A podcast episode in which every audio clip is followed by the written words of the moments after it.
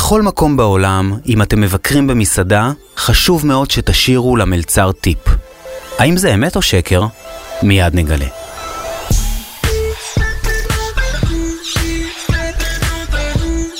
המאסטרים, המרצים הטובים בישראל, מגיעים אליכם עם קמפוס אייל, המיזם הלאומי ללמידה דיגיטלית. עורך ומגיש, אסף וייס. אז עזבו אתכם עם משא ומתן קואליציוני להרכבת ממשלה או משיחות שלום. מי שלא ראה הורה, מובס, בסוף יום, מנסה לגרום לילדים שלו ללכת לישון, לא ראה משא ומתן קשוח מימיו. אנחנו מנהלים מעשאים ומתנים כל הזמן, המון פעמים כל יום, יותר מכמות הפעמים שאנחנו הולכים לשירותים, יותר מכמות הזמן שאנחנו אוכלים, יותר מהזמן שאנחנו משתמשים בסלולר. טוב, בל נגזים, אנחנו עושים את זה המון, אבל אין לנו שמץ של מושג איך לעשות את זה נכון. שלום לעורכת הדין אורנה קופולוביץ', ראש המרכז לניהול משא ומתן וחדשנות עסקית ב-H I T, מכון טכנולוגי חולון. שלום אסף. את גם מעבירה את הקורס הדיגיטלי ניהול משא ומתן על פלטפורמת קמפוס, אבל יודעת מה? לא למדתי את הקורס, סורי. כלומר, עדיין לא למדתי, אני מבטיח. אבל בדרך לכאן חשבתי שבעצם כל הבוקר ניהלתי משא ומתן קשוח עם הילדים. וואו, עד שמחליטים מה ללבוש, אם ללכת לגן ברכב או באופניים, שלא לדבר על משאים ומתנים שמנהלים עם בן או בת הזוג. יש לך הצעה בשבילי? כולנו נמצאים בסיטואציה הזו, ואני אתן לך טיפ שאני לקחתי אליי הביתה, הבאתי אליי הביתה, דווקא מהעולם העסקי שבו אני מנהלת משאים ומתנים, והטיפ הזה מתייחס למשא ומתן אפקטיבי, ממוקד בחירות או ממוקד החלטות. במילים אחרות, אני מול הילדים שלי, לא בערב ולא בבוקר, ובעצם כמעט לא בשום סיטואציה, לא פותחת בופה של קבלת החלטות. אני אף פעם לא אשאל אותם, למשל, בשעות הלחוצות של הערב, שכולנו כבר מותשים בסוף היום, מה אתם רוצים לאכול, אלא אני אשאל אותם, אתם רוצים חביתה או מקושקשת? וכך אני בעצם מאפשרת להם לבחור בין שתיים או שלוש אפשרויות. אותו דבר בבוקר, אני לעולם לא אשאל את הבן הקטן שלי, בן השש, מה אתה רוצה ללבוש, והפתח את, ה, את ארון הבגדים שלו לרווחה. אני שואלת אותו, אתה רוצה חולצה ירוקה או כחולה היום? וכך בעצם הוא נמצא עדיין במקום שבו הוא מקבל החלטה, הוא מרגיש חלק, הוא מרגיש שותף לקבלת ההחלטה הזו, אבל יחד עם זה לא פתחתי את זה באופן מאוד רחב, הפכתי את זה למשהו מאוד אפקטיבי. אגב, זה משהו שאני מאוד ממליצה לקחת גם לעולם העסקי וגם לעולם הזוגי שלנו. אני בהחלט ממליצה לא לסיים שיחה עסקית בשאלה, טוב, מתי יהיה לך נוח לחזור אליי, או מתי יהיה לך נוח שנמשיך לדבר, אלא לשאול באופן מאוד ממוקד, ובלי להתבייש, יהיה לך נוח שנמשיך לדבר מחר, או בשבוע הבא. כן, מתי, בעוד... מתי יהיה לך נוח תמיד מסתיים בפעם באף פעם. בדיוק, זה משהו שנשאר מאוד אמורפי ובאוויר, ואם אנחנו רוצים להיות מאוד אפקטיביים, מאוד ממוקדים, ובאמת לקדם את הדברים, כי זו המטרה שלנו, גם עם, מול הילדים שלנו, גם עם בני הזוג שלנו, ובטח גם בעולם העסקי. אז הטיפ שלי אליך הוא למקד החלטות, לתת אפשרות של בחירה מתוך שתיים או שלוש אפשרויות, ולהניע את זה כל הזמן לפעולה קדימה, למה שאנחנו קוראים לסגור עסקה, או לצאת מהבית בזמן, או לקבל החלטה עם בן הזוג שלנו או בת הזוג שלנו, ולהתקדם הלאה. בעצם, אני חושבת שעכשיו אנחנו מתחילים לדבר בשפה של משא ומתן. זו שפה שבאה ואומרת, אני לא שואלת מה העמדה שלי או מה העמדה שלך ביחס לבחירת בגדים או אה, מקושקשת או אה, חביתה, אלא אני שואלת מה האינטרסים שלנו ואיך אנחנו משיגים אותם כרגע בצורה המטבית עבור שנינו. משא ומתן הוא בהחלט מיומנות שנולדים איתה, אבל זו מיומנות שניתן גם לרכוש. למעשה, אם לחשוב על זה, כולנו מנהלים משאים ומתנים כל יום, כל היום. גם עם הילדים שלנו, גם בחיים המקצועיים, בעצם זה נמצא סביבנו כל הזמן. העניין הוא שכל עוד אנחנו לא מודעים לצורה שבה אנחנו מנהלים משא ומתן, אנחנו נוטים להתנהל בתוך משא ומתן ולא לנהל אותו.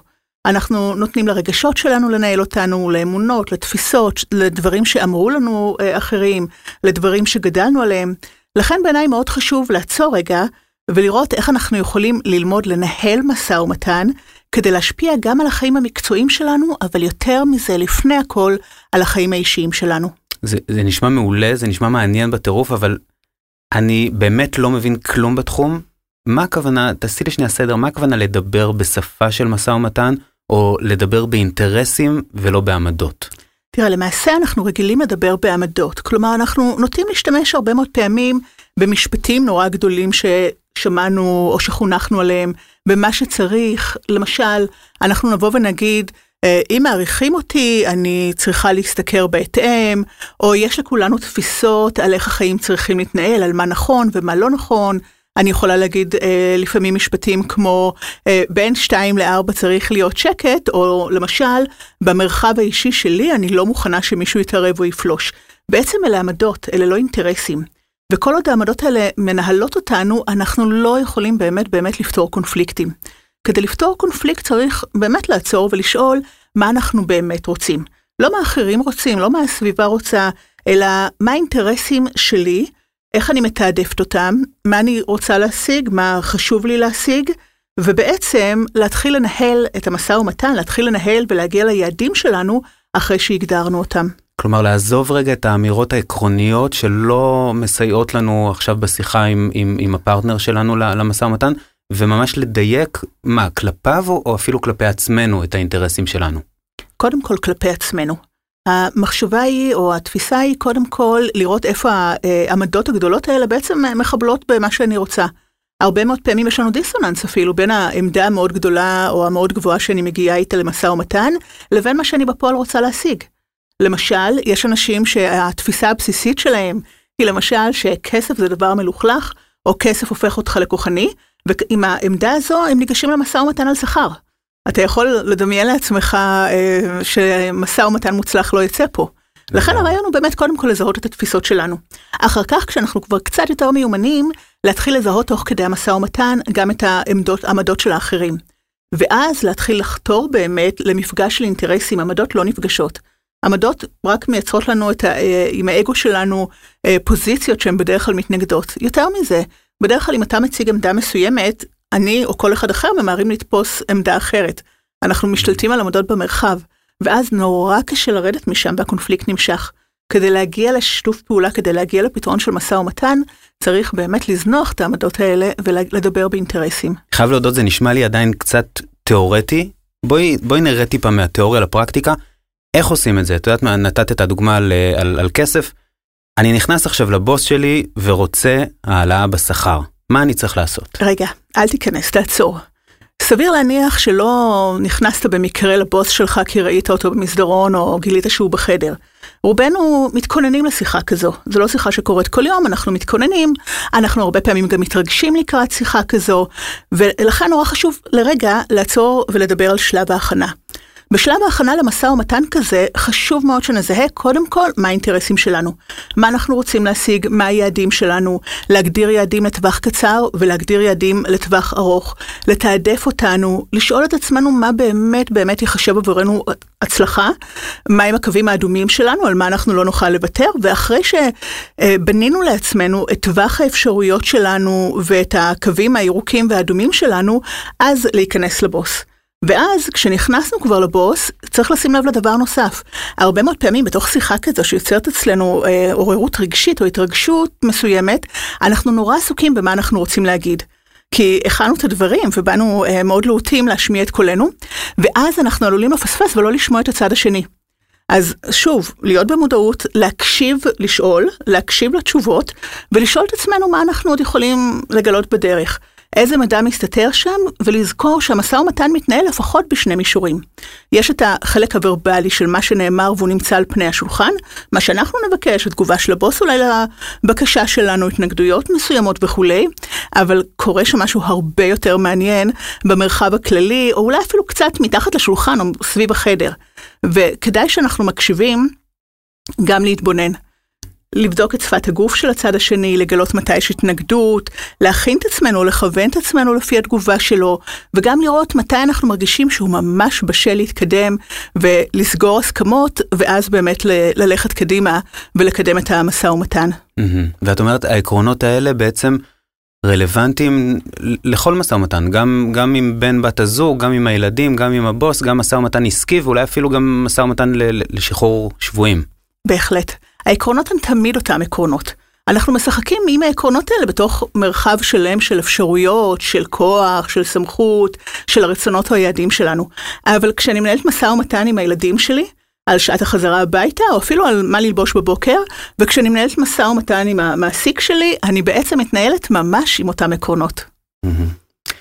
אני רוצה לצרף רגע לשיחה שלנו פה באולפן, מישהו נוסף שעד עכשיו התעלמנו מקיומו, קוראים לו אגו, נעים מאוד, תכירי. נראה לי שהוא עלול לשבש כמה דברים בדרך, לא? תלוי איך מסתכלים על זה. הנטייה הראשונה שלנו לחשוב שאגו באמת יכול לשבש את המשא ומתן, כי קורה משהו שאי אפשר להתעלם ממנו. כשאגו נכנס לתוך המשא ומתן, אנחנו, הוא הופך להיות חלק מהזהות שלנו, ואנחנו הרבה מאוד פעמים מתכנסים סביבו, ונורא קשה לנו לזוז מעמדות שלנו, או לשנות את האינטרסים שלנו, אם הם לא מסתדרים עם האגו. אבל אני רוצה להסתכל על דברים רגע, יחד איתך מנקודת מבט אחרת. בוא נסתכל על האגו ממקום אחר ונקשיב לו. או נצרף אותו לתוך שולחן המשא ומתן, ונשאל מה הסיפור שהאגו מספר לנו. כשהאגו שלי או של הצד השני מתעורר במשא ומתן, אם אני מקשיבה לו, אני יכולה בעיקר להבין שהאגו הוא רפלקסיה, הוא השתקפות למה שקורה שם. הוא מלמד אותי קודם כל על הפער אולי או על הדיסוננס שקיים באותו רגע ממש בין הצרכים או הרצונות או האינטרסים שלי לבין הפוזיציות, העמדות והאמונות שלי. וחוסר האיזון הזה בעצם מדליק אצלי נורא אדומה ואומר לי, רגע תעצרי, את אולי לא מתנהלת נכון, את אולי לא נמצאת באיזון מבחינת uh, כל המרכיבים של האגו, לפחות אלה שפרויד הגדיר, וגם בצד השני, כשאני רואה שבצד השני מישהו מתנהל מתוך מה שאנחנו מגדיר, מגדירים אגו, אני בעיקר שואלת עצמי, האם יש אינטרס שאני יכולה לעזור לו להשיג כדי שהוא יגיע להיזון או להרמוניה שזו ה... מטרה של כולנו בסופו של יום, או אולי אפילו, אם אני רוצה להלחיץ אותו יותר, אולי אפילו להשתמש בזה, ולהגיע למצב שאני מגבירה או משחקת עם הרכיבים האלה, כדי בעצם לשחק את המשחק הזה, ולשלוט במשא ומתן. אז זאת אומרת, את לא נבלת מהשחקן הנוסף שהכנסתי אלינו לאולפן, את אומרת, הוא רצוי בתוך המשא ומתן, צריך להקשיב לו ולצרף אותו לתוך השיח הזה. במיוחד, כשהוא בא בדרך כלל עם עוד חברים, אגו לא בא לבד. אגו תמיד מצרף אליו רגשות, והוא מצרף אליו זיכרונות, והוא מצרף אליו פחדים. וכשמגיעים למשא ומתן, באמת המטרה מבחינתי, קודם כל, קודם כל להרגיש נוכחות שלהם בחדר, להיות מודעים לעובדה שהם נמצאים והם איתנו, ואז לשאול את עצמי, מה הסיפור פה? מה, מה אני יכולה ללמוד מזה? גם כשיש רגשות במשא ומתן, ואין כמעט משא ומתן בלי רגשות, לא משנה אם זה משא ומתן עם בן הזוג, או משא ומתן עם הבוס, או משא ומתן עם השכנה, תמיד עולים שם רגשות. אני שואלת עצמי מה הרגשות האלה באים להגיד לי. הם אמורים להזהיר אותי, הם אמורים לסמן לי משהו, הם אמורים אולי לעורר אותי אה, לפעילות, ובדיוק אותו סיפור עם הפחדים. אני שואלת עצמי בעצם ממה אני מפחד במשא ומתן. מה יקרה אם לא? מה כבר יכול לקרות בסופו של יום, אם נכנסתי לבוס שהזכרת בדוגמה מקודם, והתנהל משא ומתן, והוא אמר לי לא. מה, אני אשאר בלי עבודה? אני אהפוך להיות חסרת כל? כלומר, ברוב המקרים הפחדים שלנו מספרים, מספרים סיפור שהוא הרבה יותר גדול מהסיפור עצמו. אז חשוב בעיניי להקשיב לכולם, לאגו, לפחדים, לרגשות, אבל אז גם לתת להם את המקום האמיתי שלהם. אז, אז אם באמת ניתן לרגשות... את המקום שלהם, אני אחשוף פה אולי איזשהו רגש שיושב לי בכל השיחה הזו, שאולי פחות נעים לדבר עליו, כי את מדברת בניסיון להגיע להסכמות, אבל מודה שלא תמיד מעניין אותי להגיע להסכמות, לפעמים אני פשוט רוצה, תסלחי לי, לנצח, לנצח בגדול, ובסדר, לא במשא ומתן מול ילדים או בן בת הזוג, אבל במשאים ומתנים יותר קשוחים, עם, עם שותפים עסקיים, לא רוצה הסכמות, אני רוצה לנצח. השאלה היא איך אתה מגדיר ניצחון. מה זה ניצחון עבורך? האם ניצחון עבורי זה רק כשאני מנצחת והצד השני מפסיד? או אולי ניצחון זה כששנינו מנצחים? ולמעשה הסיטואציות הרבה יותר מורכבות, כי יכול להיות שאנחנו ננצח בשלב הנוכחי, בטווח הקצר, ונפסיד בטווח הארוך. במילים אחרות צריך לזכור שגם אם הגעתי למשא ומתן עם הבוס, והשגתי את מה שאני רוצה כרגע, אבל השגתי את זה בטקטיקות של משא ומתן שהשאירו אותו בתחושה שהוא מובס או מושפל, או אפילו אה, לא נעים יהיה לו להמשיך לעבוד איתי אחר כך, אז אולי ניצחתי בטווח הקצר, אבל הפסדתי פרטנר או הפסדתי שותף אה, לטווח הארוך.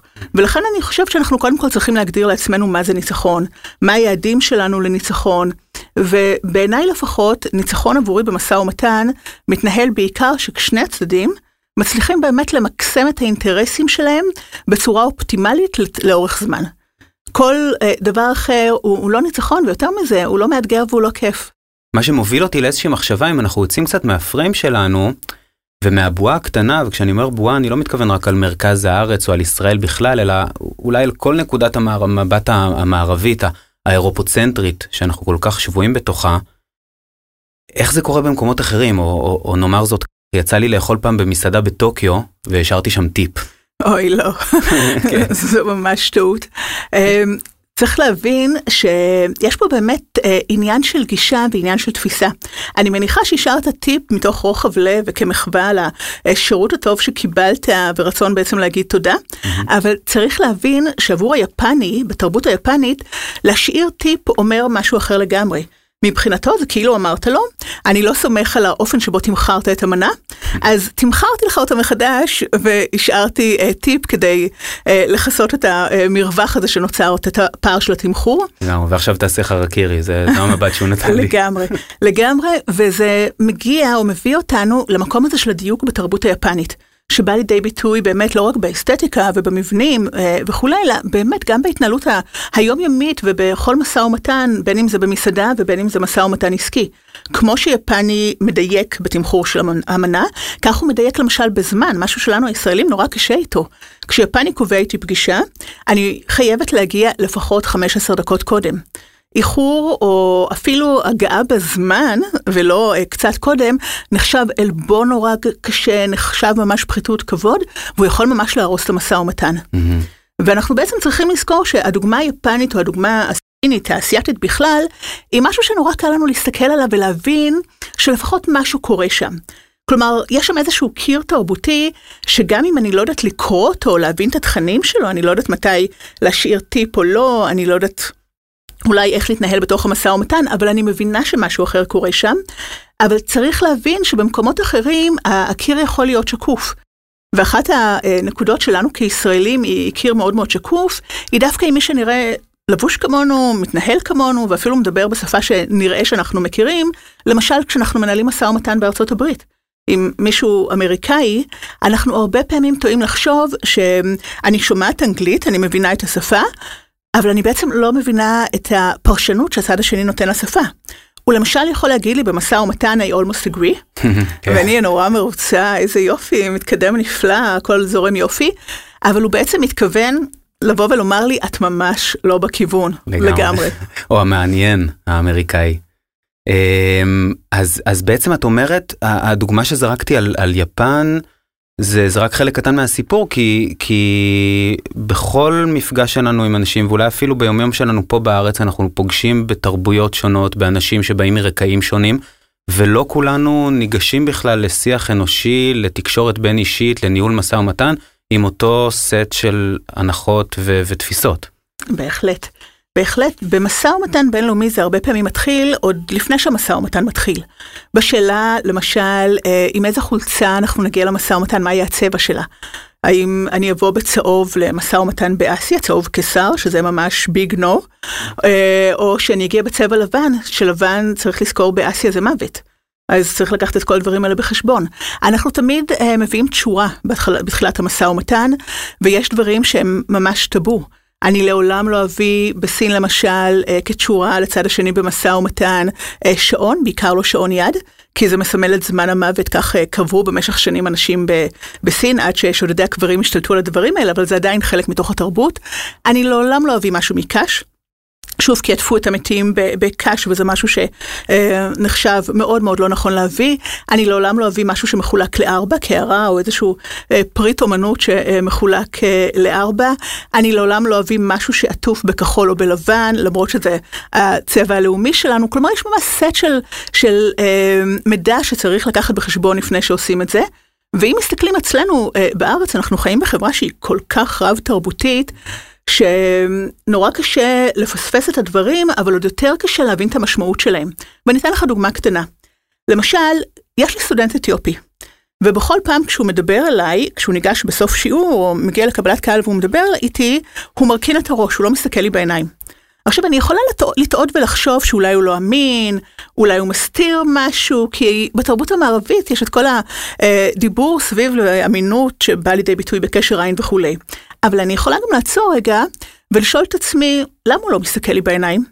ולזכור שבתרבות שלו, מבט ישיר בעיניים הוא פשוט פחיתות כבוד. ממש לא מקובל בתרבות האתיופית להסתכל למי שבכיר ממך ולהישיר עליו מבט, ולכן הוא עושה את זה מתוך כבוד, לא מתוך העובדה שהוא אולי פחות מכבד אותי או לא ישר או לא אמין, זה בדיוק ההפך. או אני אתן לך אפילו דוגמה נוספת, יש לי אה, לקוח שהוא אוזבקי, הוא מגיע מאוזבקיסטן, וכל פגישה שלנו מתחילה באיזה סיפור נורא ארוך שהוא מספר לי.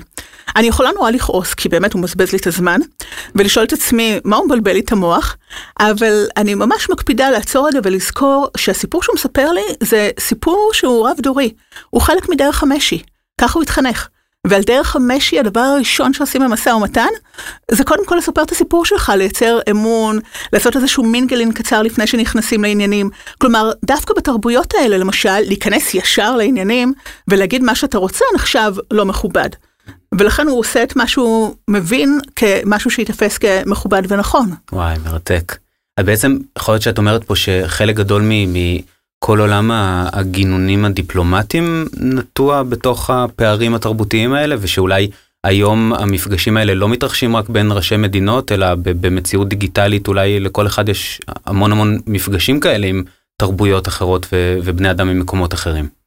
לחלוטין, ואנחנו לא יכולים להתעלם מהעובדה שאנחנו כבר מזמן חיים בתוך העידן הגלובלי, והעולם כבר מזמן הפך להיות כפר גלובלי מאוד רחב וגדול, ואנחנו כולנו לא יכולים בעצם להימנע ממפגש שהוא רב תרבותי. אנחנו צריכים כן לעצור ולשאול את עצמנו אם מה שנראה לנו מאוד מובן מאליו, מאוד נכון, הוא גם זה שנתפס כך בצד השני. ואני אחזור לדוגמה שאתה נתת באמת עם הטיפ ביפן, אני יכולה לספר שאני לפני שנה הייתי בהונג קונג, ניהלתי מסע ומתן של לקוח ישראלי, חברה מאוד גדולה שאני לא אומר את השם שלה, ולפני שהגעתי לפגישה השלישית במספר להונג קונג, החברה הישראלית שלחה דוגמאות למנכ"ל, דוגמאות של המוצר שהם ביקשו למכור, וכשאני הגעתי למנכ"ל, להונג קונג, לפגוש את המנכ"ל ולקדם את המסע ומתן, זו היה, זו היה היעד שהצבנו לעצמנו, הוא, הוא נראה לי מאוד כעוס, הוא נראה לי אה, כאילו משהו לא בסדר, ולקח כמה שניות כי ניסיתי להבין אם זה אצלי או אצלו או משהו באטמוספירה, ואז החלטתי להיות ישירה, מה שפחות מקובל בתרבות הזו, ושאלתי מה קרה. ואז הוא ניגש לחדר ליד, והביא את הקופסה שהוא קיבל מישראל, הניח אותה כמעט בטריקה על השולחן, ואמר לי, תראי, סיכמנו על ארבעה דוגמאות, אלה הדוגמאות שקיבלתי, אבל בנוסף, שמו לי בקופסה עוד שתי דוגמאות. עכשיו, מה שעבורנו היה נחשב כ-היי, פרגנו לך, תשמח. עבורו זה היה נחשב כאילו לא מעריכים אותו, לא אה, הקשיבו למה שהוא אומר, לא עמדו בהסכם. עכשיו, לך תסביר למנכ"ל הונג קונגי, שבסך הכל רצינו לפנק אותו. שלא מדובר במשהו שאמור להרוס את המשא ומתן, הוא באותו רגע רצה להרוס את המשא ומתן, ולסגור את כל היחסים. מדהים. אגב, בדוגמה, זו דוגמה למשל למקרה שגם לא יכולתי להסביר לו את זה. זה מנותק לגמרי מכל ההקשר התרבותי שלו. לכן אגב, מה שעשיתי כאן, שזה קצת חריג, התקשרתי למנכ"ל בארץ, ואמרתי לו, בוא נלך על מיסטייק. אוקיי? והחלטנו שכיוון שאי אפשר, אי אפשר להסביר פער שהוא כל כך משמעותי, נסביר בצד השני ש... קרה מיסטייק, קרתה טעות, ושמי שעשה את זה ישלם, זה נורא חשוב לדעת, היה להם לדעת שמי שעשה את זה באמת אה, יישא באחריות, ובזה זה נפטר, והצלחנו אה, לסיים את המשא ומתן ולסגור את העסקה. וואו, מדהים, אז צ'יפרנו אותך, המידליסטי נתפס כאלבון אסייתי נורא. בהחלט. ש- שנדרש שמישהו יתן על זה את הדין. כן. מדהים. מרתק. טוב, זמננו קצר, ורגע לפני שניפרד, נזכיר שכל מה שדיברנו עד עכשיו זו רק הצצה קצרה, טעימה קטנה מהקורס העשיר ניהול מסע ומתן. הקורס פתוח לכולם בחינם על פלטפורמת קמפוס, בהובלת מטה ישראל דיגיטלית במשרד לשוויון חברתי והמועצה להשכלה גבוהה. מאות אלפי לומדים וסטודנטים כבר נהנים מכל הטוב הזה, והכל בזמן, במקום ובקצב שלהם. אתם מוזמנים להיכנס ל-campus דוט גוב דוט איי אל. אז לסיום, אורנה, שתפי אותנו במשהו שלמדת לאחרונה, שלא קשור בכלל לעולם התוכן שלך. או, בשמחה. לאחרונה התחלתי ללמוד צילום סטילס. חלום ישן, ישן. קניתי עם מצלמה משוכללת, ואני עוד לא יכולה אפילו להגיד שאני צלמת חובבת, אני יותר אישה עם מצלמה, שמנסה אה, ללמוד ולגלות עולם חדש ומרתק, אבל אני חייבת להודות במחשבה נוספת, שאולי הוא כן קשור לעולם התוכן שלי, כי גם צילום, ממש כמו מסע ומתן, מתחיל בהתבוננות. מתחיל uh, בהקשבה, מתחיל בהחלטה מה להכניס למסגרת ומה לא, ורגע, נדמה לי שחזרנו לדבר על מסע ומתן. לגמרי, מעולה. יופי, המון המון תודה לך על הזמן ועל הקורס המרתק הזה. תודה, אורנה. שמחה, תודה.